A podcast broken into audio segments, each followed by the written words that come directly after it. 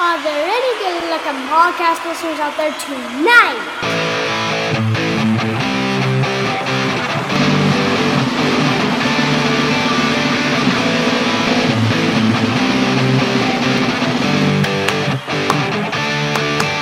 Soccer dude Rockin' America.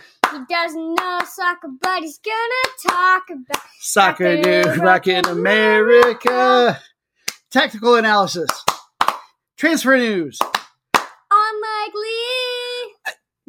Hey, that's not what I wrote. I don't really care. We're going with it now. All right, Soccer Noob Rockin' America. Soccer Noob Rockin' America.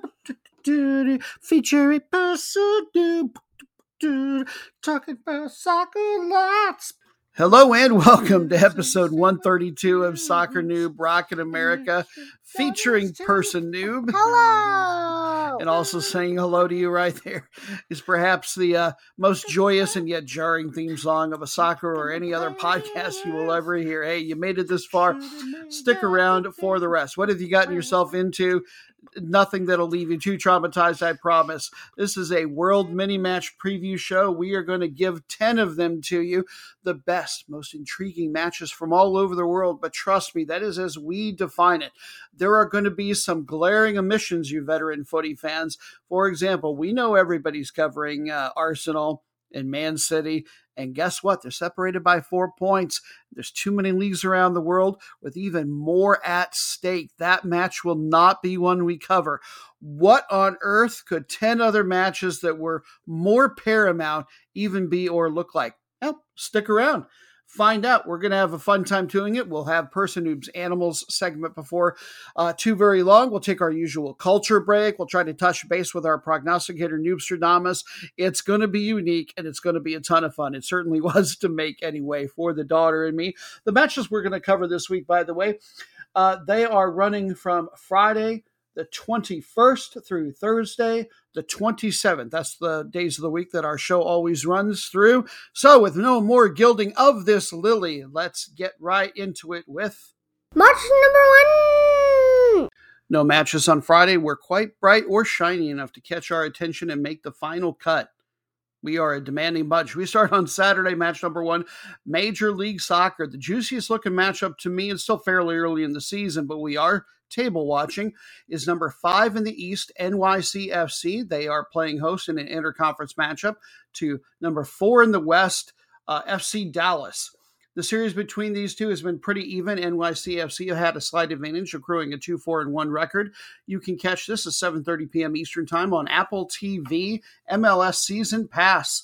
New York City FC do the pigeon as Bert would do from Sesame Street. They are the pigeons and still play at Yankee Stadium. Will they ever get a soccer specific stadium? Time will tell. Uh, the club, fairly young, founded in 2013. They won the Eastern Conference in 2019, and then they made the quarterfinals of the CONCACAF Champions League the very next year. So, international success for them. Last year, they finished number three in the East, and they fell out of the Major League Soccer playoffs at the conference semifinal point. Uh, this year, based on their stats, again, I know it's early, but I'm not sure they're going to be able to hold on to a top four spot. But a top eight spot is certainly possible where you don't want to end up at this ninth or even lower. The top nine teams from each of the two conferences will make the playoffs, and the eighth and ninth place teams they will have to play each other in a play in to get to the regular old bracketed portion of the tournament, if you will. I expect NYCFC to finish right on the cusp of that. Uh, they've only got the eighth best offense in the conference, so they're below average there. Their defense, just a little bit above average, giving up a bit more than one goal per game on average. Some key players to look for. Their best overall player is probably James Sands, certainly the most valuable. 76, 76% tackle rate at center back, and at just 22 years old, no less. And he's a very good passer, always important for a centrally positioned role, at almost 90% passing accuracy. I think that's just excellent. Now, uh, the other guy I want you to look for, just because he's a lot of fun to watch, number one in getting possessions uh, from the other team in the final third per 90 minutes. I know it's a long stat to say, but that's Andres Jasson, J A S S O N. He's just 21 year old, plays defender for them. He is great at winning the ball back. He's also great at getting fouls called against him. He is second. He has the second most fouls in the league per 90 minutes. So he's physical and then some. And yet they've got another player who actually leads the league in yellow cards with five on the air and that is uh, Matias Pellegrini from Argentina, who plays in the middle of the field, uh, left midfielder specifically. He came over here from Inter Miami.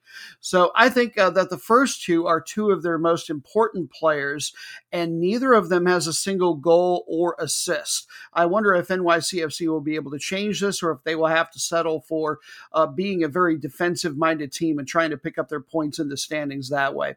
Team's current form a 2 1 win they just got in their last match over number six Nashville, snapped a three match winless streak they were on. And now coming to town to visit Dallas, known as the Hoops. Also the Toros, and then a throwback to their original club name in its first iteration in Dallas, the Burn. They finished in second place in the MLS playoffs in 2010, best they've ever done there. As far as the regular season, they did win the Supporter Shield. That's the best regular season record in the whole league. One time, that was in 2016. That propelled them to a semifinal finish in the CONCACAF Champions League the next year. Last year, they finished in third place in the West. They too fell out of the playoffs at the conference semifinal level.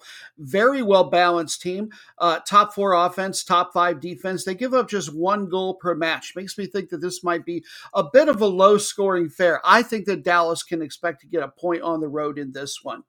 Key players tied for number three in scoring in the league with five already is the very young center forward, 22 years old, uh, Jesus Ferreira. He was an all star last year, and he's had 17 goals and 17 appearances for the national team so far in his burgeoning career. And then another interesting sort of stat guy on the defensive side, number three in clearances per 90 minutes, getting that ball away from danger. Sebastian Ibeagha from Nigeria. He plays center back for them and he gets up the field a little bit. He's already got a goal and an assist on the season. He came over from your defending league champions, LAFC. Team's current form, they are 2 1 0 in their last three. Match number B. New listeners, you did not mishear that. Person who's giving us our weekly reminder that number ugh, two is bathroom talk. Make the transformational change in your life to match number B. It is so much more couth. Now, here's something that's a little less couth before we get into this second Saturday match, which will be from France, by the way. Um, Personoob is sitting a few feet behind me at the moment. She said she didn't have anything. She wanted to contribute to this particular League One match, but she is just close enough to sort of see the ads that are bouncing across the computer. And one that said uh, was advertising the Disney bundle. Do you want to say from back there real loud what you thought it said? Disney butthole. Yeah, so much for being couth. You're into number B, but you honestly thought it said Disney butthole? Here's- I'm like, dude, that's Look. Disney butthole. we're going to get shut down because you know what? There is in in entertainment and terms there's one thing you never do. You don't you don't uh, i'll say mess instead of the other word. Don't mess with the mouse. Don't mess with the mouse. They will bring But you Disney down. Butthole. they will di- they will bring you down for saying that person noob. They will, I thought it said that from a distance. And I'm like, bro, what? This is Disney butthole. Oh wait, that's just Disney how many times are you going to say it know. Let's get into the match. Uh, France's top flight is the number five ranked league in in all of Europe. As such, they get two teams into the Champions League next year that will start at the group stage, and another one that will start at the third qualifying round, uh, plus some other berths into some smaller tournaments. You can get this on television if your cable package runs deep enough on beIN Sports and Espanol, three o'clock Eastern time here in the U.S.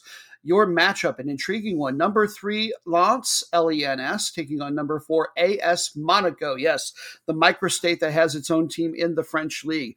Uh, Lens currently lead Monaco by two in the table for that third and final Champions League spot. That's why this is so important.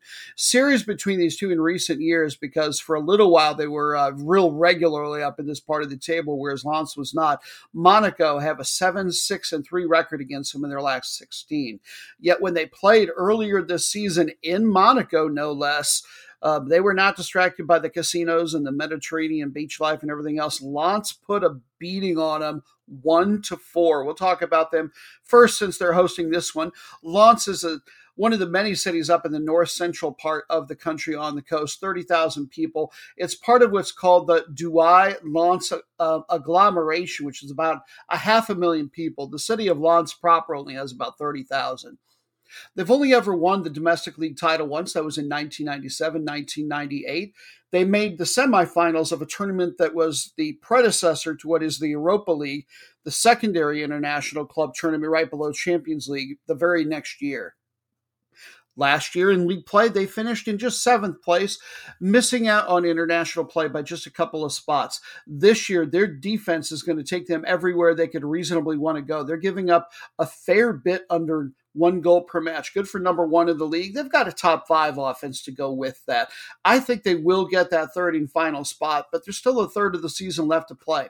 Key players to look for number three in clean sheets is their goalkeeper, Brice Samba, a homegrown guy. Uh, he spent the heart of his career with um, what is now, at least for the moment, a Premier League team in England, but has been in the Championship a very long time, Nottingham Forest. And he is also number four in save percentage for the year. So those clean sheets are no fluke. But the best or most valuable player they have going, at the very least in the outfield, is Florian Sotoca, another Frenchman attacking midfielder, six goals, and then a very uh, good eight assists to go with that. Uh, that is tied for number four in all of League One.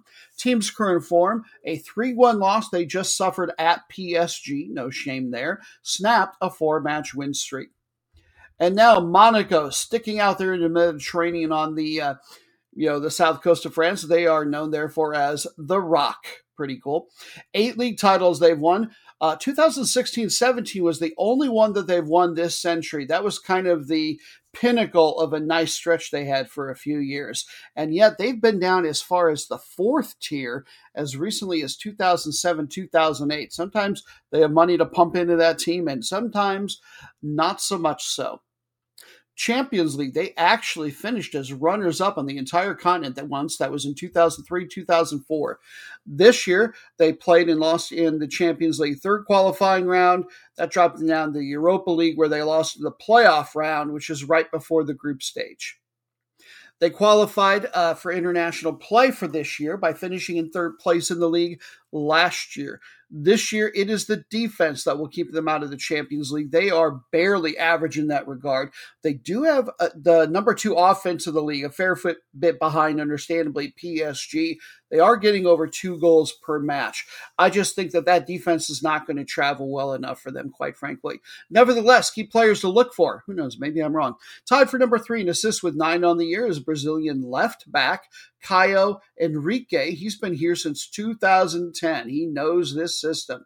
Uh, before that, he'd actually spent four seasons uh, with uh, Atletico Madrid, but interestingly, he only, I think, made one appearance or something like that. Uh, there's a little bit missing from my notes here, but that's the best I can put together. Number four in league scoring with 18 on the year is Folarin Balogun. He is, uh, and I'm probably getting my emphasis on the odd syllable there. Uh, he is an Englishman striker, just 21 years old. One wonders how much longer it'll be before he makes a move back to his home country and the Premier League. He leads the league in penalties awarded. So this is a guy who uh, the opponents consider incredibly dangerous in the box, and rightfully so. He came up with Arsenal. That makes me think that he is most likely to make a move back to that team, but I haven't read any rumors too specific to that yet. He's actually eligible for the U.S. men's national team as he is uh, New York born. Yeah, here in the States. Yet he played for the youth level in England and he is eligible for Nigeria. Uh, like a lot of players, he'll probably go where he thinks he can get the most playing time. Number one in goals per 90 minutes, strangely enough, is not Folarin. It's actually Wissam Ben Yedder. Frenchman plays center forward for them. He's only got one less goal, 17, and he's done that in 27 appearances. He came over here after three years with Sevilla in La Liga. Team's current form, they're 3 1 0 in their last four, with uh, a shootout. Uh, it looks like it could be another shootout in waiting. Their last four, the GD has been 11 4 versus 6 against. Match number three. We'd like to earn our frequent flyer miles. I could organize these things geographically, especially on the dates, but I like to keep things a little more random. Back across the pond we go, and yeah, we're still in business. The mouse did not shut us down despite Personoob's uh, little uh, Tourette's like episode that she had there.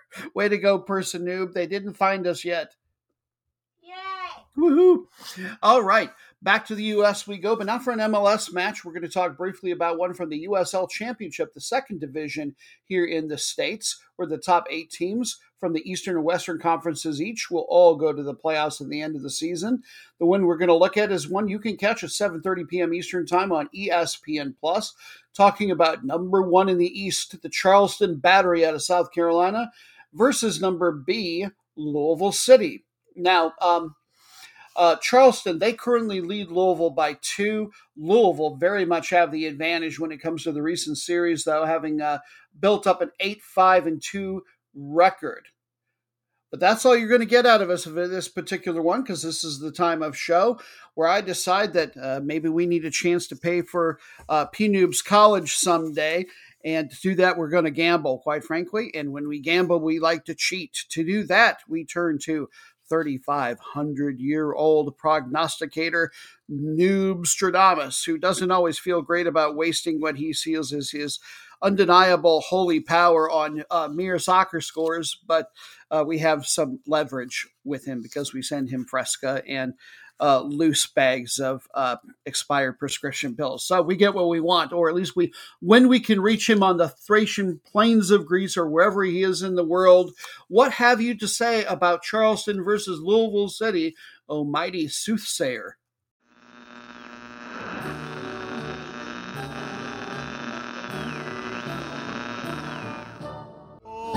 Edward teaches my name, but I earned my fame as Blackbeard, the pirate of the water. Oh,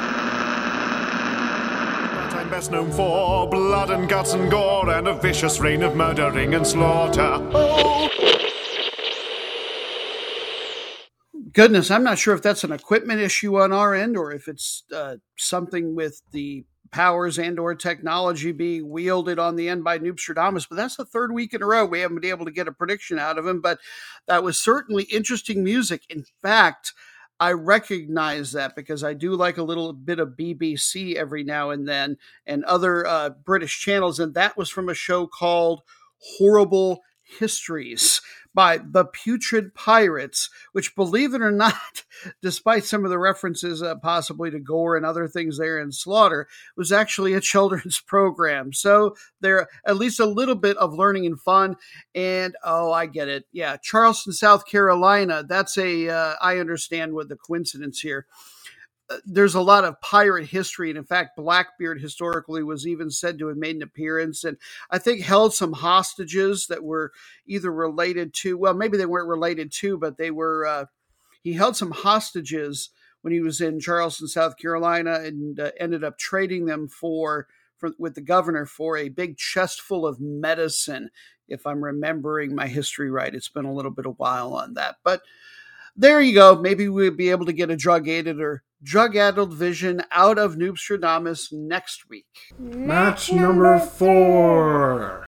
Onward into Sunday and back to Europe once again, this time to the top rated league in all of UEFA and therefore the world, the English Premier League, with a match that you're going to be able to catch on USA Network or Telemundo if you want Spanish language broadcast at 9 a.m. Eastern Time in the US. Number four, Newcastle versus number five, Tottenham. For those of you who are a little bit newer, here's why this is such a key matchup, not just because it's kind of near the top of the table, but the top four leagues in Europe, so those all just a little bit better than France, they get four teams into the Champions League, whereas the fifth place team will have to go to the Europa League a couple other teams, by the way, or at least one will get to go to the Europa Conference League. So you can see why number four, Newcastle, number five, Tottenham is such an incredibly big deal. They're playing for that last spot. A lot of people say that's even more important than the title, the real, trophy, just finishing in the top four. Newcastle currently lead Tottenham by three in the table, and when they played earlier this season, it was Newcastle that got the away win, one to two. Tottenham have had the advantage of the recent series uh, by quite a bit, a two to one factor basically on points, a 13 4 and 7 record. Reason for that being is because uh, Newcastle was no great shakes for a long time. And in fact, we're even down in the second division, I think just as recently as maybe, oh, I don't know, three or four years ago. But they got bought by basically the sovereign fund of Saudi Arabia. So we were bought by a country very controversial. Now they have all this oil money, though, and lots of much better players than they have ever had before. Hope they're enjoying their success. A lot of people would say, but at what cost? Newcastle, they are known as the Magpies. The city is the northeast poor city in the country, about 300,000 people. They're attempting to make this uh, one of the first big, or maybe the very first sort of life sciences city, quote unquote, in the UK. They're calling the project the Center for Life. Uh, they're trying to make this move after the city had a lot of trouble economically because uh, they were an industrial city, like a lot of them in the UK were. But this one got hit particularly hard after the coal industry kind of died out. They've won the top flight title in England four different times, but notice I don't say the Premier League. That's a name that's only been carried for what, 20 years or so. All of their titles uh, were in in or before the 1920s. So yeah, it's been a minute. Now they did win the second division as recently as 2016-17.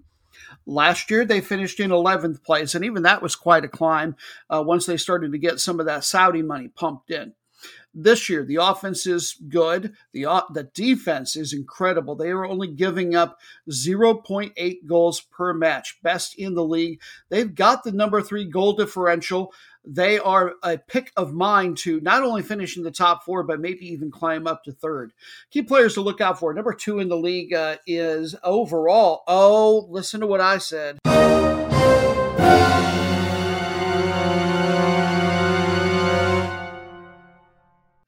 That's right. I have to face the musical sound effect punishment. The second best or number B overall rated player in the league is Kieran Trippier. He plays right back for them. He's got a goal and six assists, good tackler, uh, loads of clearances. Two stops ago in his career, he was actually with Tottenham. I don't know if that really affords any advantage to the team strategically or not, but still worth noting. Number one in successful dribbles, very hard to dispossess as he tries to get the offense going, is Allan Saint Maximin, French left winger. But he is injured probably for the rest of the season. One wonders just how big a problem that's going to be and then number one by a lot in this league in possessions won in the final third. So getting the ball back quite a bit for his team is Elliot Anderson from Scotland, a name with which I wasn't even really overly familiar previously. Plays left winger for them. Last year he was on loan with Bristol Rovers. So welcome to or back to the Premier League. And then in terms of clean sheets, I've got the second best goalkeeper in the league. That is Nick Pope, not a fluke. He is uh, number four in save percentage in the league. He came over here after a long stint with Burnley. I'm sure he was glad to get out of that hole. Team's current form. They just suffered a loss at number six Aston Villa, three to nil, and that broke a five-match winning streak. And here's to hoping that they can get it done against number five Tottenham Hotspur because once again, I refuse on moral grounds to give a full preview to Tottenham Hotspur. This showed Team Noob will carry no water for a team that is named for a twice named traitor historically. Several hundred years ago, Harry the Hotspur Percy was a Benedict Arnold of sorts, not to one, but to do two different kings. Why on earth you would name a soccer club for him? I don't care that his family owned, or maybe even his ancestors still owned land in the England area that would be like naming the New England Revolution, the Benedict Arnolds. It makes no sense to me. I refuse to try to make sense of it, and I wish them nothing but ill will and hold nothing but scorn and contempt for them. Match number five. Onward into Sunday and into a different ocean. We're going to head to the Pacific to the island nation of the Philippines. Yes, the PFL is the top flight league there. It is ranked number 28 in all of the Asian Football Confederation. That's a, a little bit below average, and that is down nine spots from a year ago. Based on their previous ranking, this is a league that will still send their team to next year, their champion, to next year's Asian Champions League. Their second place team will get to go to the AFC Cup, which is sort of the equivalent of the Europa League, but not quite. We'll get into that another bit, of, uh, you know, another time. All right, your matchup is number B, Dynamic Herb Cebu versus number one Kaya Iloilo. Uh, currently, Kaya they lead Cebu by two in the table. No challengers to speak of. This is there's only five other clubs in the league, and these two teams, moderately late in the season, already have roughly twice as many points as all the other teams. Cebu, we'll talk about the home team first. Very young club. This is their first true league season. They were founded in 2021. Last year, after the pandemic was kind of subsiding, I think they played a cup tournament of sorts in place of the league, and I think Cebu might have participated in that. But this is their first time officially doing the PFL. Interestingly, this is a club that has an affiliation with a Turkish club called Hatayspor which a side note about them, that's a club that withdrew from the Super League after the uh, in their country following uh, the big earthquake that hit them in Syria so hard. The city of Cebu, it is the sixth biggest one in the country, almost a million people there. It's a very big tourism area. It's in the central south part overall in the nation. Also, a lot of business outsourcing ends up here more than in other places in the country. They have a mascot I just love, a nickname of the Gentle Giants, no need to be so kind of fake intimidating. We can go other directions, soccer teams, and they got a very lovely whale on the crest. Their defense is a little bit below average, and I don't think they're going to be able to catch Kaya. In fact, I like Kaya to get the road win, quite frankly. But they do have the second best offense in the league, getting over two and a half goals per match. So on their home pitch, uh, you know, they'll be pushing the pace hard. Key players to look for. The first two are Turkish players, as actually this club is also earned. Uh, they're owned by a Turkish businessman, hence the reason they have an affiliation with the Turkish team. Tied for number three in league scoring with eight on the year is Arda Shinkur, and then tied for second best in assists with eight is Mert Altanos.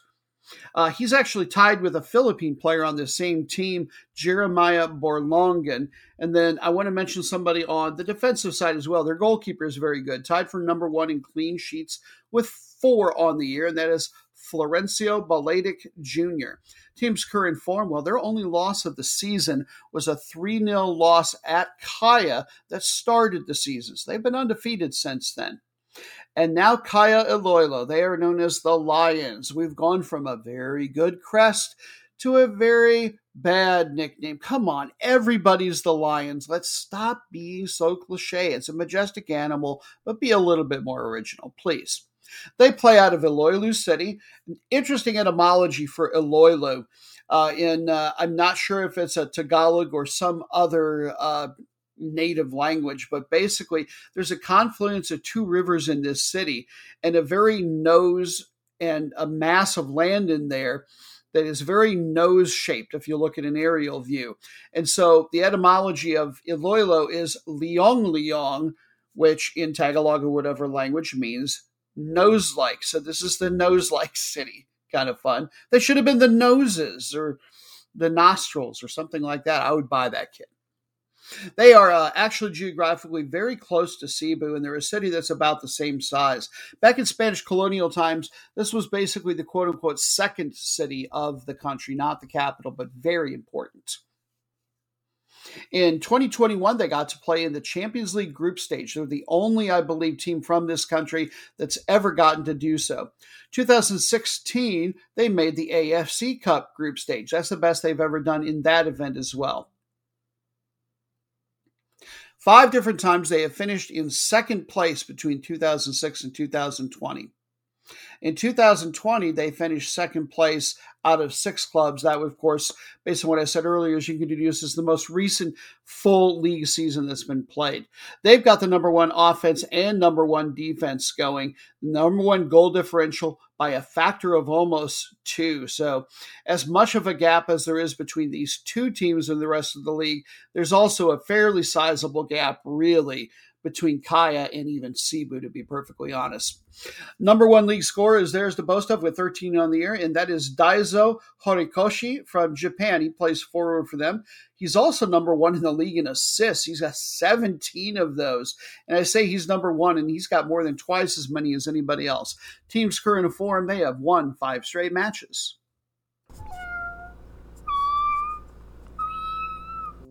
Sounds to me like kitties want their own podcast. I wonder if they'll do football.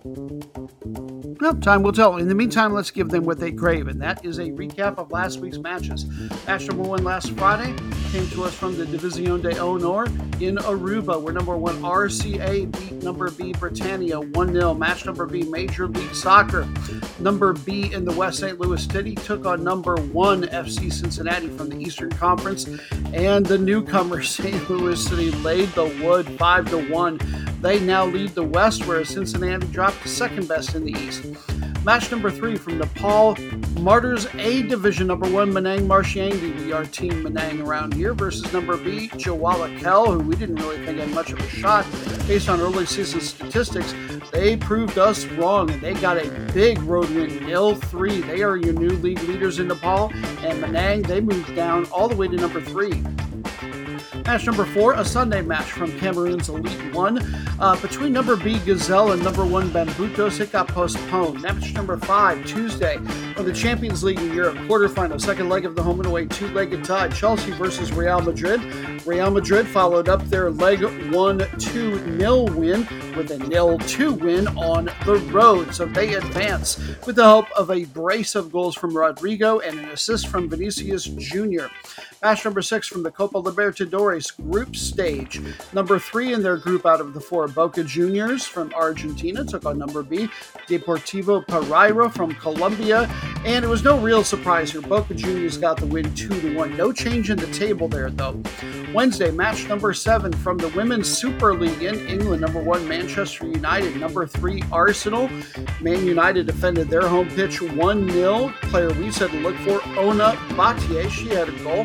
No change in the table there. Match number eight from Kosovo's FA Cup. We went minnow watching the semifinal. We had a team from the second leg still alive. I believe that they won, uh, that Pristina beat second division Vushtrria uh, two or one to two on the road. Then they got to host this particular wrong. I had it wrong last week. Who was home and who was away? In any case, Pristina, uh, they decided they had enough of the close games and nonsense, so they won the uh, home return match 6 0 and advanced to the Cup final. Thursday, match number nine from UEFA's Europa Conference League. That's right, the third best tournament in Europe. Quarterfinal, second leg of the home and away two-legged tie. Nice versus Basel out of Switzerland, and it was the Swiss team winning one to two. They advanced three to four on aggregate. Congratulations to them. And match number ten from the Europa League, the second best one in Europe. Quarterfinal, second leg of the home and away two-legged tie once again. Roma versus Feyenoord, a really spicy uh, international rivalry. And uh, the result was a 4 1 win in added extra time. Uh, that's because, again, they play a home and away two legged tie. After 90 minutes between the two legs, they were tied 2 to 2, so they had to play on, and Roma uh, really took control. For Roma, Lorenzo Pellegrini had both a goal and an assist player we said to look out for, as well as Paulo Dybala. He had a goal. And now your bonus matches with explanations coming later. Sunday's route of the week was from the Eredivisie of the Netherlands. Last place Cambuur hosting number one Feyenoord. Feyenoord paid them no mind and uh, batted them around for a nil 3 victory. Your most meaningless match in the world from Poland's Ekstraklasa, Cracovia versus Radomiak Radom. Uh, not that it really mattered, it was meaningless, but Cracovia got the 3 0 win, and a guy that we identified as their most meaningless or average player, Michael uh, Rakoczy, he had the opening goal. So Slow golf clap. Good job. You're a little less meaningless than you were before. And now, finally, your match from disappointed from the first division in Cyprus. A Tuesday match between last place Akritas Chlorakas and number 13 Olympiakos Nicosia, second to last place. And it was the last place side getting a home win as their season is about to come to an end. A handful of matches left. Two to one guy we said that uh, if anybody you were going to look for to look for was Javier And he had both goals for his team. Congratulations to them. You're all still disappointed, and there was no change in the table here. That concludes your recap of last week's matches. Now let's dive back into the upcoming week's matches with. Match number six. All right, that was fun, but let's face it, most of the real action is in the US and Europe. Let's go back to the Netherlands. Top flight there is the Eredivisie. That is the sixth ranked league in all of UEFA. So they'll get to send one team to the event proper, the Champions League group stage. Another one just shy of that in the third qualifying round is where their runner up will enter one team to the Europa League and two teams to the Europa Conference League. You can watch this one here stateside as well on ESPN Plus, 8:30 a.m. Eastern Time a great one between two of the three uh, big three in this country. Number three, PSV Eindhoven, and number B, Ajax. Your historical powers are still facing off. First place is starting to look a little bit out of reach for these two. This is a critical match because you really want to start in the group stage proper, if you can, of course, for the Champions League. And this is very close between them in the table. Ajax currently lead PSV by seven on goal differential, not on points. They're tied in that regard. When they played earlier this season, PSV scored the upset 1 to 2 at Ajax. Series between these two has been pretty well. Ajax with a little bit better record 13 7 and 11 but this is the time of show where instead of giving you a bit more of that preview, I turn things over to the real star of the show and my co host, Personoob, for a little bit longer edition than normal, but that's okay, of uh, her endangered animals segment. But as you will discover, this is a very special edition uh, because she has decided not to talk about an endangered animal, and I let her call the shots. It's her show. Theme song time. Three, two, one. Aminals, aminals, aminals from around the world. Or in this case, The house. that's right, around the house, because, well, we're covering the Netherlands, and I had found an animal that I thought you might like to uh, cover, or I figured it was one you would probably pick from several, uh, was the North Atlantic right whale. But we're going to save that for another time, aren't we? Yeah. Because you have decided that instead of a baleen whale, that you would like to talk about an animal that you consider endangered because there's only one in the whole world. I don't think that this falls under the scientific definition, but it's uh, you know, it's a it's some discourse we could have another time. It is your segment, and you have decided you want to talk about My dog cat. your dog cat. How many total cats? Let the listeners know how many total cats do we have in the house. Two. Yep. What are their names? Smokey and Daniel. Right. And who do you have with you today? I have Daniel. Daniel. And is Daniel a cat? Totally not. well, well, sort of. He, he looks like a cat, but he is a dog. Yeah, so you know, tell people like where we got Daniel, how he old is, give a little bit of background. He's a sweet guy, sleeping in your arms on a pillow right now, isn't He He is the king of this house. Yeah. Um, he is two and a half. Fun fact: his half birthday is on my birthday, and his birthday is on my half birthday. Coincidence? Probably. Probably. Um, he loves water. Whenever we take showers or baths, well, my mom does. Um, he just comes in and just chills. yeah, when I go to take a shower, he will uh he will he, he recognizes when he knows where in the house I think he can hear where I am and where I'm moving around and as I get set up he'll come hustling in and we and uh well before he gets on his big wicker shelving thing he will actually stand and stare at the faucet he is waiting for me to turn on the water does he do that to you Yeah. he loves watching you come out. But more interestingly, he doesn't he's not as interested in it coming out the top. He is always startled and intrigued by when it comes out the shower head. Do you find the same thing when you take a shower? Sort of. when I, uh sometimes when I take a bath, um uh, he'll just like come in, he'll just like stare at it with like giant eyes, turn his head, and, and one time he's bad at it and go just paw and also, uh, I, I filling up the bathtub and he jumped in. The Yeah. cat jumped in the bathtub. Yeah, how much water was in there at the time? Maybe like an inch or so.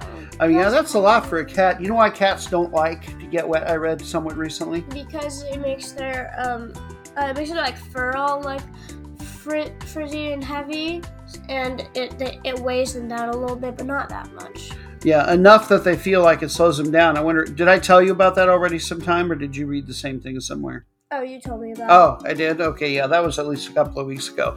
When I'm taking a shower, you know, the water coming out of the faucet is fine, but for them, him, that's just the setup to the big show, which is the coming out of the shower head.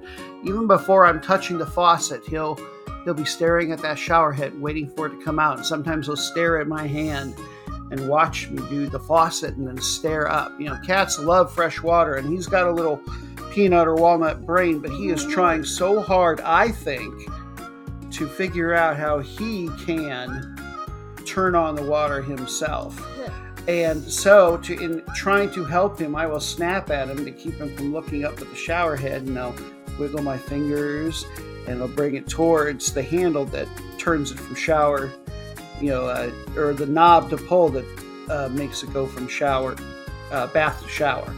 I don't think he'll ever be able to pull that because he doesn't have opposable thumbs. I do think that he may eventually figure out that he can uh, push or lean on the main handle and make the water come out the larger spout. But he seems more intrigued for some reason when it comes out from up high. And then he'll jump up, put his front paws on the edge of the tub, and stare at the water as it's landing. And then he goes and gets on the top shelf of the uh, wicker shelving thing that we have, and he'll chill out in there for the duration. Do you have a similar experience when you're like taking a bath?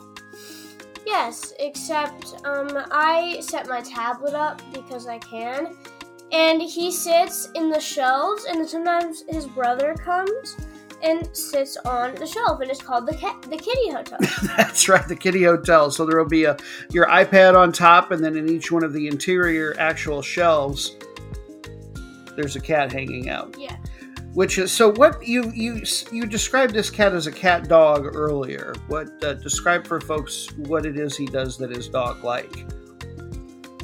Um, well, one, he, um, like, just in general acts like a dog. How so? Like, one, he will jump in the bathtub. Yeah, that's more dog like than cat like, certainly. He, he likes to jump in onto weird, very weird places and just, like, kind of exists.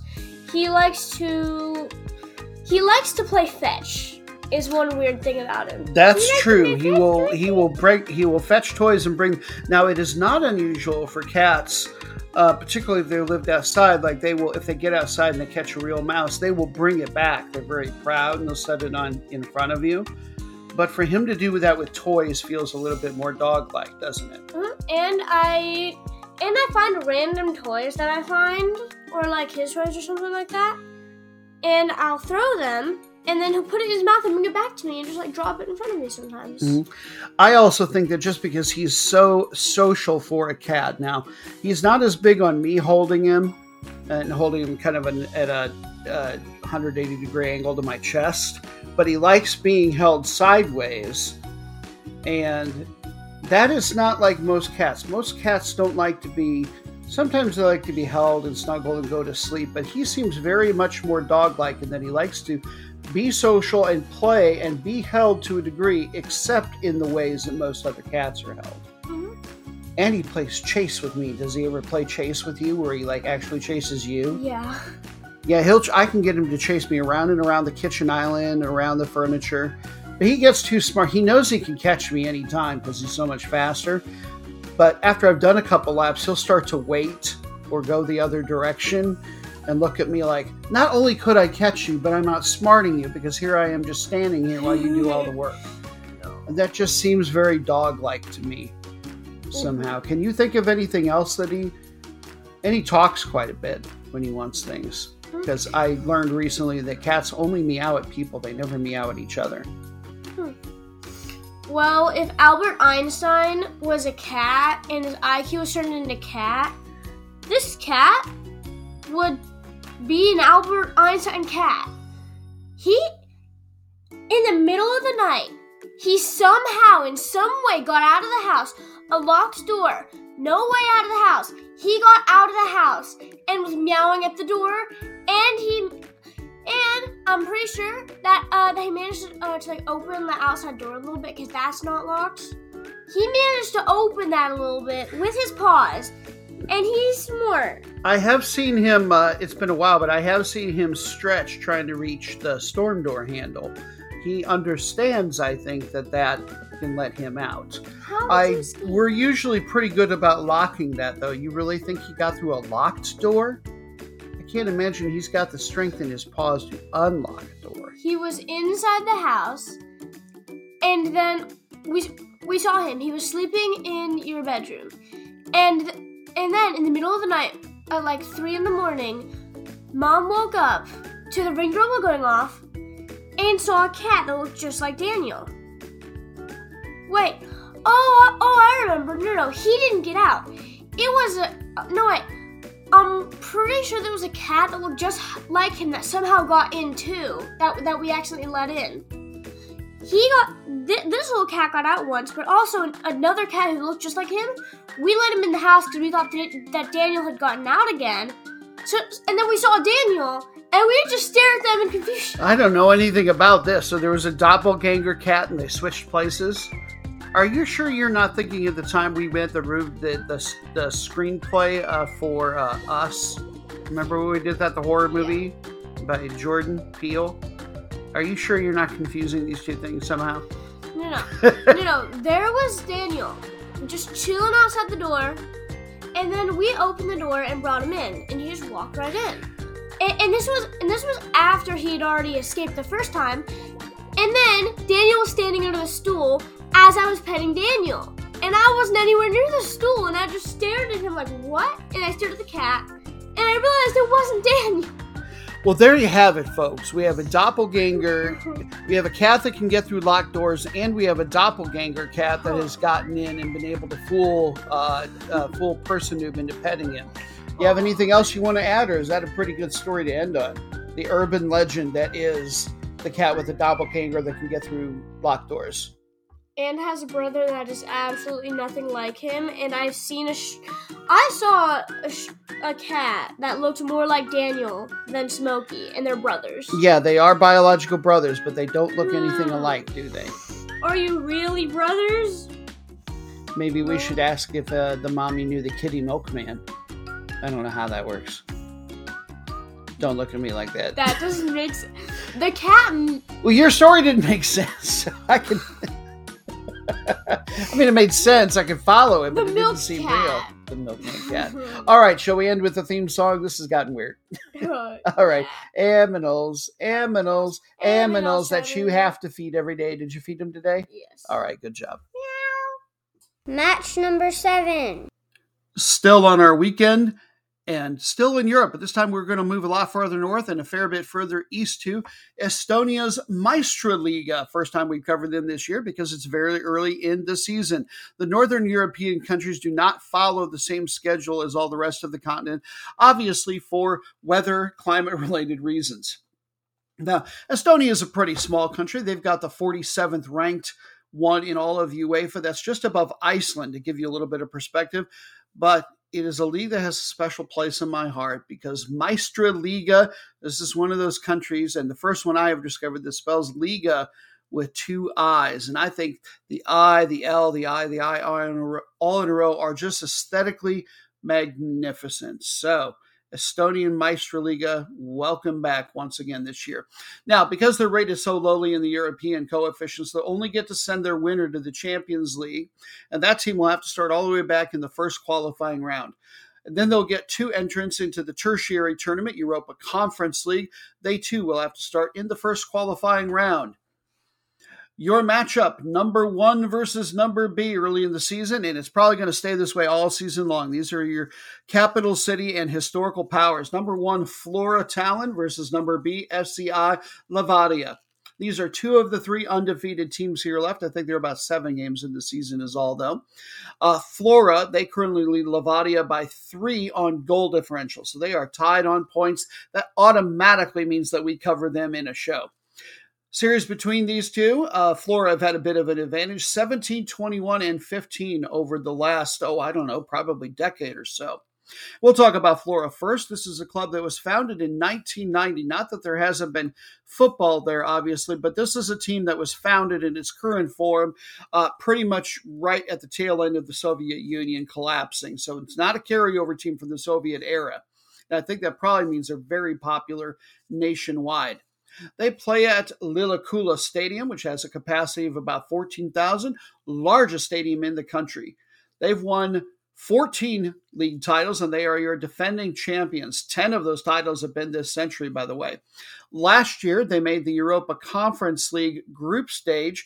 They are the only Estonian club to have ever made the group stage or event proper of any European event. That to me is one of the great things about this Europa uh, Conference League because it's only what I think in its third season right now, and it's allowing some of these clubs to get just a little bit of TV money, take it back home, maybe split it up depending on contracts with the other leagues, and get a little bit more attention. Although we've been covering them before even the ECL existed, so yay us! Yeah, had to go there. All right, uh, this year statistically, defense is good, but the offense is where they're really buttering their bread. Number one in that regard, getting over three goals per match, second best goal differential in the league. It's early, that's not too meaningful yet. Key player to look for Tied for second best in scoring with four already is Sergei Zenjov, center forward, homegrown, 34 years old. Spent the longest stretch of his career, not one of the better teams over there, but a pretty darn good European league. That's the Premier League of the Ukraine, played for uh, Karpaty. Team's current form, they just got a 2 2 draw at number four, Nõmme JK Kalju, and that snapped a two match win streak. And now Levadia. They were founded in 1998. They also play in the capital city, and in fact, they use the same home stadium. They've won 10 league titles, most recently 2021. Basically, they keep winning the ones that Tallinn doesn't. That's why this is such an incredibly great matchup. 2009 2010, they almost got to the group stage of the Champions League, made the third qualifying round. Historically great run. This year, they lost to the Champions League preliminary round. That precedes even the first round, little grouping of four that had bracketed play. Then they dropped down to the Europa Conference League and lost in the second qualifying round. Last year, they finished in second place. And if you're thinking, well, how do they get to the Champions League? Remember, they're on a little bit of a different schedule over there, so they're sending people to you know different different calendar year events for international play. Second best offense, top defense of the league. They're not even giving up a goal every other match on average. Key player to look for, though, is on the offensive side. Number one league scorer with six is Ernest Agyiri. He is from Ghana, plays midfielder for them. Manchester City had the rights to him for uh, at least a couple, three years, but they always loaned him out to other places. And we actually have a USA connection, a guy who was born in Milwaukee that plays for this team, but he's got parental lineage on one side to this area. And this is where he's decided to pursue his football career, it seems. Vuk Latinovich plays defender for them, and he hasn't exclusively decided to pursue it over there. He might likely come back. He actually played for NYCFC in 2001 2022, only made eight appearances for them, though. Team's current form they just got a 1 1 draw at Paide uh, Linnameeskond, and that snapped a five match win streak for them. Match number eight. One more weekend match to go, and we're off to perhaps our favorite match in all of Europe, if not the world, and that is the first division in Cyprus. Now, this is our favorite in large part because we've gotten to learn so much about it this year. We've had a recurring guest from the show This is Mappa on YouTube named Tassos. But he was on last week. We decided not to badger him this particular time. He's got his own show to run. But we're still very excited about this really intriguing matchup from uh, the number 120 ranked league in all of UEFA. By the way, that means they get one team into the Champions League, two into the Europa Conference League. All those teams will have to start in the, the first and the second qualifying rounds, respectively. Your matchup is number one, Aris Limassol, and they are playing host to number B, Apoel Nicosia. Currently, Aris, they lead them by just one. They played earlier this season. Aris got a 1 1 draw at home. And then I'm not quite, I think Aris got a nil 1 win on the road at Apoel. So can they make it three times where they cause uh, Nicosia to drop points? We shall find out. But that's all the, the preview that you're going to get from us this particular time. This is the time of show where noob's tummy starts to get a little rumbly. I get hungry. And if I can't have a snack, I need to at least talk about food. Typically, it's our culture break, but most of the time, well, we sometimes cover art, architecture, uh, various cultural folklore, myth things. It's usually food. We're not doing a recipe this time, but we are going to talk about food from Cyprus, something called uh, ambelopoulia. And I'm hoping I'm getting the pronunciation right, in, ca- in particular, in case Tassos is listening. This is a very controversial dish, and it is very specific to Cyprus.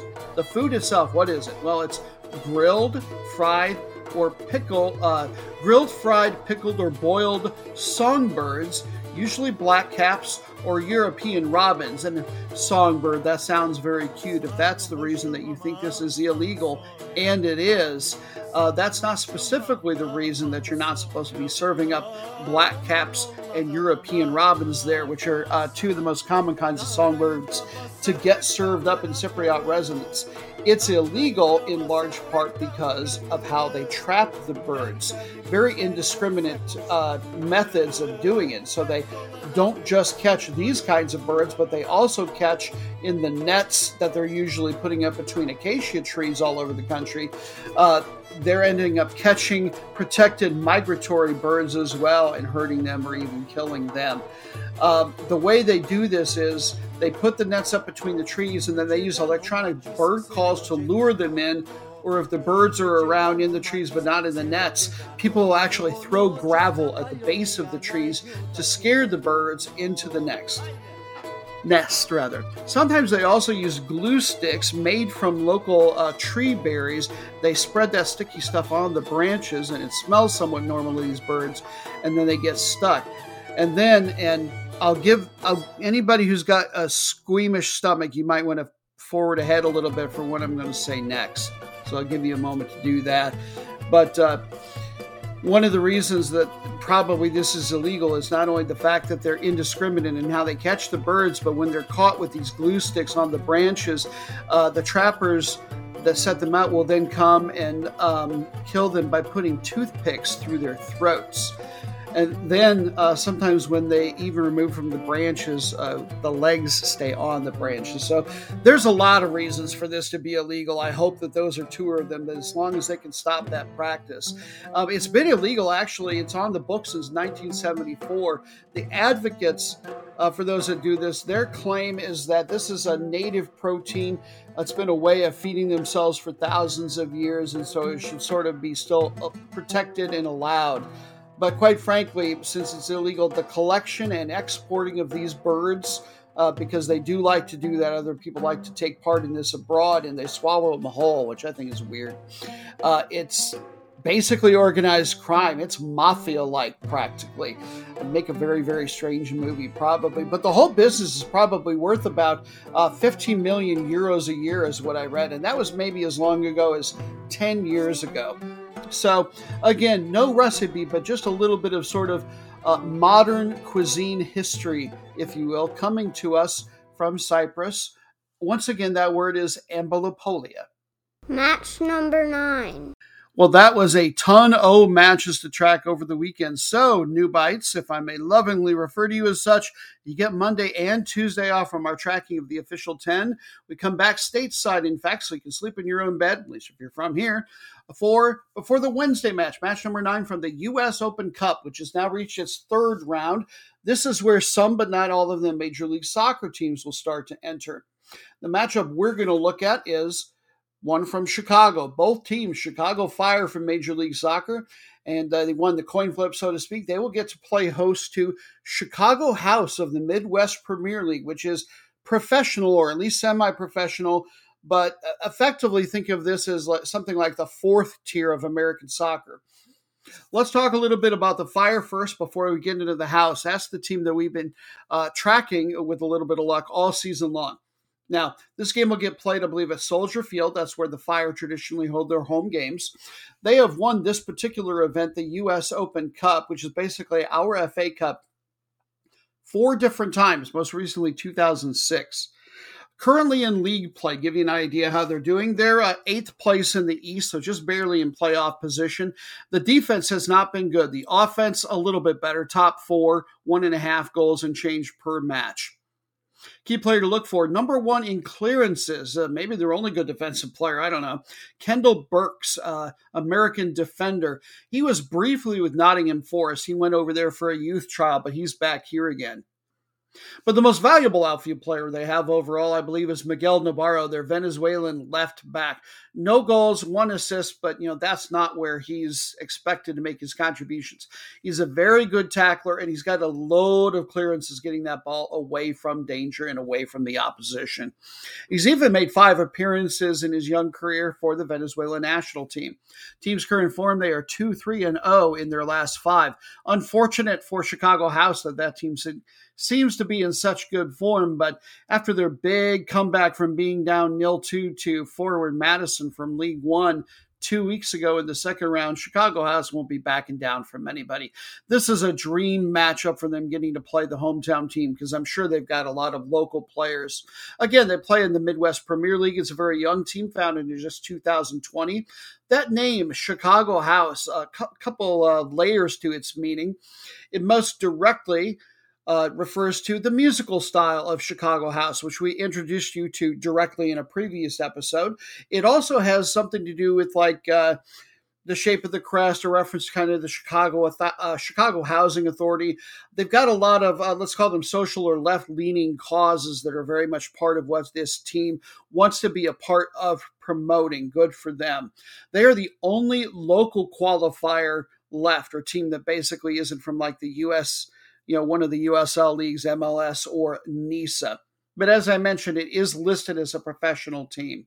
In the first round, they defeated national amateur champions Bavarian United, which quite frankly was the reason that we covered that particular match in the first round was because of Bavarian. Everything else was arbitrary, so we thought why not go with a team that's already, you know, won a tournament. And again, as I mentioned, second round they had the big comeback win over Forward Madison. Team event scoring leader for them with a pair already is Anthony Ray Smith Jr. And while we have nothing against the Chicago Fire, because we've had their CEO Peter Wilt on before, and the whole team has been very engaging with us on Twitter, we say, go fight, win. Good luck to Chicago House. And match number 10, we're done. Finally! Our last match of the official 10 is a Thursday match, and we head back to the old world one more time. UEFA, the women's side of the ball, though, finally we're going to visit. Champions League is in full effect. They're in their semifinal, second leg of the home and away two legged ties. We do not know how leg one will have turned out because it was played on Saturday. Nevertheless, the winner we know will either get Wolfsburg or Arsenal. Your matchup will be Barcelona versus Chelsea. They've only played one other time prior to this, I believe, at least in recent years, and Barcelona won that match. We'll talk about them first. They've won the Liga F, which is the new name for the top flight league for the women in Spain, seven different times, and they have won three straight league titles. They've also won the Champions League once. That was just two years ago. Uh, because of that, they were only one of four teams that got to enter at the group stage. Everybody else had to start in a qualifying round. And by the way, Liga F that I mentioned, they are the third ranked league in all of UEFA. Right now, it's pretty much, well, not pretty much, it is entirely Barcelona and everybody else. I believe this year they've got a 105 to five goal differential. It's just ridiculous why they even have to bother to play in the league. They're just going to make the Champions League again in a rout this year. They advanced to this round by beating Roma from the Italian league six to one on aggregate. Key players to look for a couple of them, the two that are tied for second best in event scoring with five. One is Spanish midfielder Aitana uh, Bonmati very versatile player. I say midfielder, but she plays a whole host of positions for them. And then also their Nigerian forward, Asisat Oshoala. Uh, the team's form, as you would guess, with that goal dif- differential I mentioned, 25 0 and 0 on the year. And now Chelsea. They have won the Women's Super League, the top flight in England, five different times, all of those since 2015, and they are your two time defending champions there. They finished second best the year that uh, they actually lost to uh, their opponents today, Barcelona, in the Champions League final. Last year, they didn't do so well. They fell out in the group stage. This year, they got to enter at the group stage, just like Barcelona did, since they won last year's uh, Women's Super League. And by the way, England's is the fourth ranked league in UEFA. So while there's not a lot of parity in the women's game, it is nice to see a couple teams in the semifinals that are not, are not from one of the top two traditional leagues, those from France and Germany.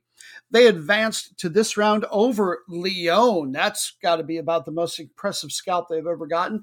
2 2 on aggregate and then 4 3 on penalty kicks. They had to take it. Key player to look for, tied for second best in event scoring, that is Sam Kerr, their Australian superstar, one of the greatest players of all time in women's football, in my opinion, and that of many others plays forward for them. Even American fans should know her well, even if you don't follow the international game, as she played most recently amongst other American teams for the Chicago Red Stars. And if you follow international play, she has made 120 national team appearances for her home team. Bring forth the bonus matches.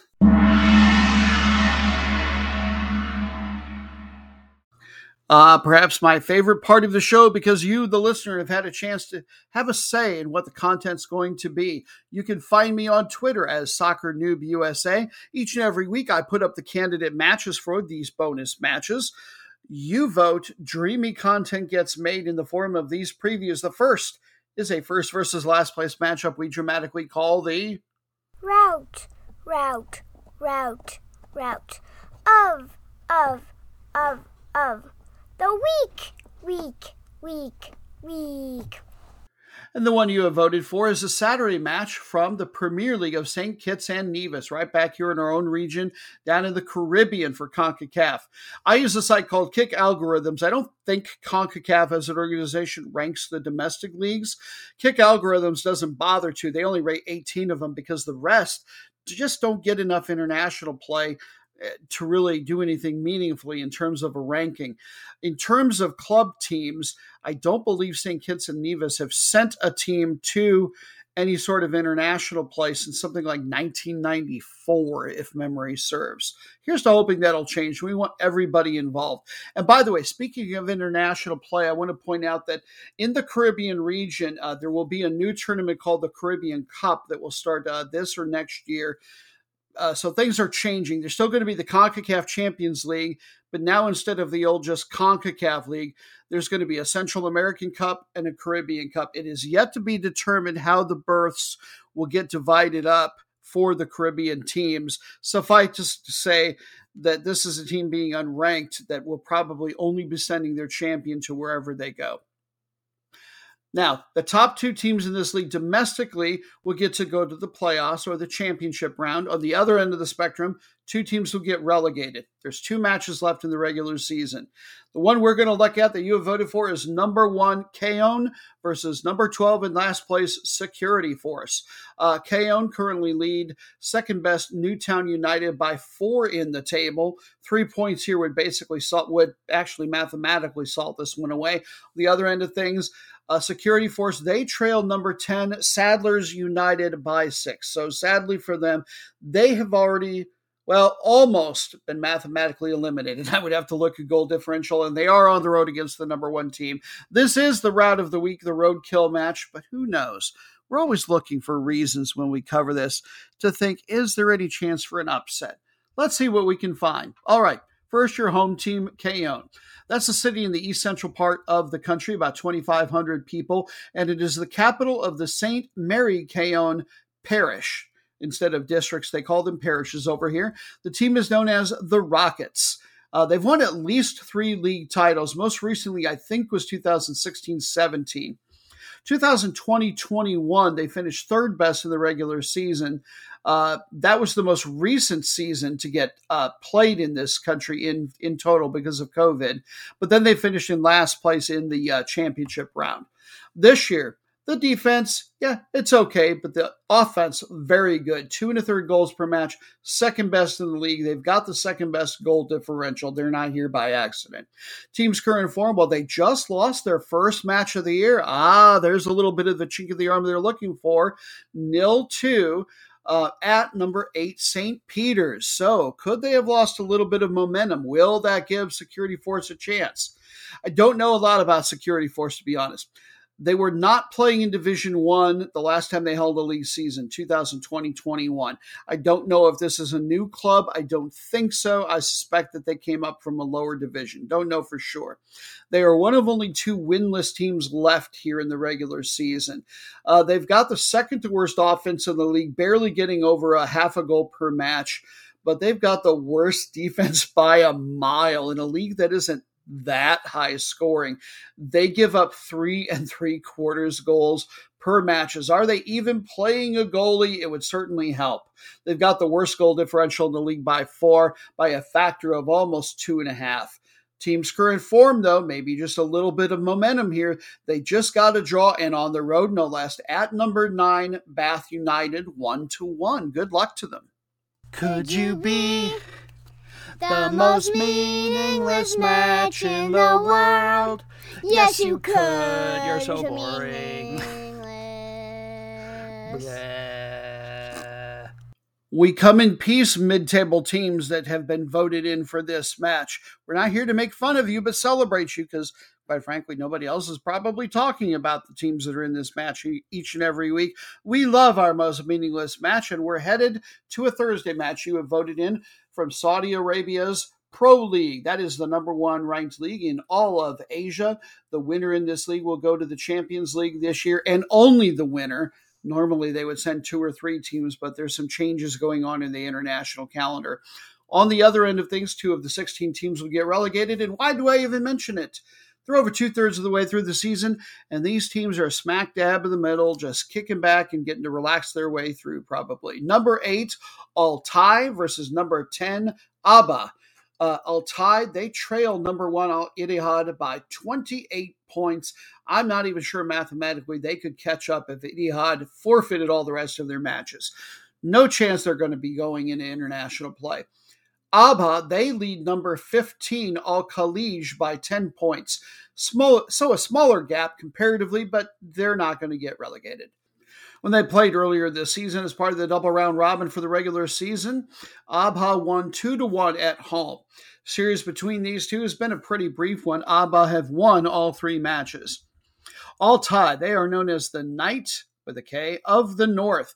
Uh, their colors are interesting. It looks to be a, a crest that is largely white in the middle, and they've got a very interesting shield shaped outline, and it is mostly uh, very light gray and just slightly darker gray. So it's really kind of cool. I haven't decided if I like it aesthetically, but I do love it just for being different. They play out of the city of Ha'il. The Rashid uh, royal family comes from here, the rivals to the Saudi royal family. So you, if you're a modern geopolitical uh, oriented person, then you may be somewhat familiar with this city. It's in the north central part of the country, about 600,000. Big agricultural area, uh, a little less so on the oil, a, a lot of wheat and a lot of dates. So there you go. I'm not a real big dates guy, a little too chewy for me. They have won the second division in Saudi Arabia three different times, most recently 2000, 2001. No titles for the top flight, though. Last year, they finished in sixth place, so just a little bit above meaninglessness. This year, their defense has been meaningful. It's been very bad. They're near the bottom of the league, but the offense has been a bit above average. They're getting almost one and a half goals per match. We're not going to look at key players here. We want to look for the most meaningless player or most average player on the team. Just for fun because we can. Uh, the goalkeeper in this case occupies that of all their regular starters. He is the one with the most average rating. According to FotMob, he is Brazilian. His name, Victor Braga. Six clean sheets in 23 matches. Not too good, not too bad. Uh, he's played for a lot of teams over in Portugal, none of the ones in the top three. I believe the most recent one was Arouca. Team's current form, uh, They've had three straight 2 2 draws. I almost thought I had a typo there, but now I remember. Yeah, very interesting. And now Abha coming to call. They play out of a city of the same name in the southwest part of the country, about a million. Big domestic tourist area. This is where all the rich folk go when they want to get that nice mountain air. The city is essentially in the Asir Mountains. There's a huge national park as well there. Their nickname, the Leaders of the South. They were in Division Three as recently as 2017 18, and yet here they are. Last year they finished in ninth place. This year they're on course to finish in about the same spot. Uh, if you look at their stats, they could slide a little bit, not all the way to relegation, but they've only got a very average offense at best, and their defense is one of the worst in the league, giving up one and two thirds goals per match. The most meaningless player they have is a defensive midfielder, Zakaria Al Sudani no goals, two assists, not a lot of interceptions either. But his strength seems to be uh, getting the offense started. He is not your assist man, but he kickstarts everything. He's a great dribbler and a pretty accurate passer. Team's current form one, one, and one in their last three, and that win was their first one in their last nine matches. And now we come to the true end of our podcast road, the third and final bonus match not coincidentally, match number 13, such an appropriate number for the match of Disappointed! And the Herculean score you hear from Kevin Sorbo is also appropriate because this is always uh, two of the very worst teams in some league from around the world. And the one you have voted for is a Sunday match from the Primera División of Chile, which is ranked number seven by kick algorithms, that side I mentioned before, in all of CONMEBOL, the 10 leagues there. Three of their teams will get to go to the Copa Libertadores, the South American version of the Champions League. Four more will get to go to the secondary tournament called the Copa Sudamericana, and these two sad sack egg sucking teams could only dream of getting to go to anything like that because they're about halfway through the season, or a third of the way through the season, rather. And by the way, I do mean full season. Unlike the majority of Latin American or Spanish speaking countries, they do not divide their season here into separate stages, opening and closing. They actually do one full double round robin season, which again, they're one third of the way through roughly. Two of the 16 teams are going to get relegated, and oh, these are prime candidates. Third to last place, number 14, Magallanes versus number 16, and definitely your doormat, Deportes Copiapó. The table, let's take a look at the bottom end of it. Magallanes, they have earned all of eight points, and then right behind them with seven are Audax Italiano and Copiapó with seven. The series between these two, at least in recent years, a very brief one. Magallanes are 1 1 and 0 in those two times that they have done battle. Magallanes, they actually play out of the city of San Bernardo. It's part of the greater Santiago or capital city conurbation, though, and it is most famous for being the folklore capital of the country. So uh, whatever the ancient religions there say the underworld is, this lousy team will probably end up there. City's about a quarter million people, and I might actually even be mispronouncing it because it's named for, as we call them, Magellan. Maybe they pronounce it uh, Magellan down there. I'm not even sure. I didn't look it up because it's the match of disappointed. But that's where the actual club club name comes from Magallanes or Magellanes, whatever they want to do. I will say, credit where it's due, they have an incredibly cool nickname. They are uh, the Caravellers. Uh, a caravel is a type of ship. I think it was most commonly used uh, by Spain and Portugal off the Iberian Peninsula in the 1700s. Such a cool nickname. Got to be the only one in the world. They've actually won the top flight title in this country four different times, but all of those were in the 1930s. So they're back, hoping to get another one before they've gone a century in Chicago Cubs type fashion. 1985, they actually got to go to the Copa Libertadores, but they lost in the first round. Last year, they were in the second division, Primera B, and they won it. And so here they are, trying to claw their way uh, full clear of the relegation zone. They're dangling precariously right above it right now in that number 14 slot. The uh, offense is not too good, but the defense is the real bugaboo for them. They're ranked number 13 in that regard. And overall, they've got the number 14 goal differential. So I don't anticipate them doing any better than they are now. The question is, can they stay above Audax and their opponents today? And now, instead of looking for good players, let's look for the most disappointing player that they have. In this case, uh, usually it's the goalie, quite frankly, just because of the way FotMob, the, the app that I like, does their stats. Uh, but the most uh, consistently appearing outfield player who is doing the worst for them is their 36 year old veteran center forward who should apparently have hung up his cap when he, uh, his shoes when he was 35, made way for a younger player, Felipe Flores. He's only got one goal, one assist. In fact, the guy's only got seven shots on goal, and he doesn't make any other kind of meaningful contributions. He's not winning the ball back, uh, dropping back on defense. I mean, nothing. Why are they even paying him? Uh, he was with Liga MX. Apparently, there was a time that he got to play in a pretty decent league and was actually putting some effort to it. He was playing for uh, Veracruz, uh, which is in the second division of Mexico, and uh, Tijuana. Not one of the great teams exactly in Mexico, but still a much stronger league. Team's current form, they are winless in their last eight. Woof. And now, Copiapó they are known as uh, a crappy team with a, a, crappy mascot, the Lion Boo of Atacama, which is the region they play in. They too actually have a pretty cool crest. It's somewhat simple, at least in its color scheme. It's all red and white, but they've got her, a heraldic looking lion head that's very, very detailed in the neck and kind of the mane, which is a nice contrast to uh, the rest of it. So while I don't approve of lions, that is a pretty decent crest. Economically, this area is known for basically one thing only, and that is that it is a big mining area. I'm not sure if it's gold or other stuff, but I know that that is the linchpin of the economy. Last year, they played in Primera B as well, the second division, and finished in third place. This is their first time in the top flight. So congratulations. Hope you enjoyed your cup of coffee. Uh, we're we still have no sympathy for you, and you're going right back down. You stink at this level. They've got the worst offense going in the league, only getting 0.8 goals per match tied for the worst defense as well, and the worst goal differential by a factor of almost two. The most disappointing player that they have is their center back, Diego Garcia he gets an okay number of clearances, but he statistically does absolutely nothing else well for this team whatsoever. Team's current form, yeah, a little bit more credit where it's due. Three straight draws, and uh, they're doing it on the defensive side. I think they're probably just parking the bus because the goal differential over those three, they've only scored one goal, but they haven't given up anybody uh, up any goals. Rather, they're trying a little small ball, and so while we would normally end the show by wishing our final teams, along with all the rest of them, good luck and good fortune, that is not the case with the match. Match of disappointed.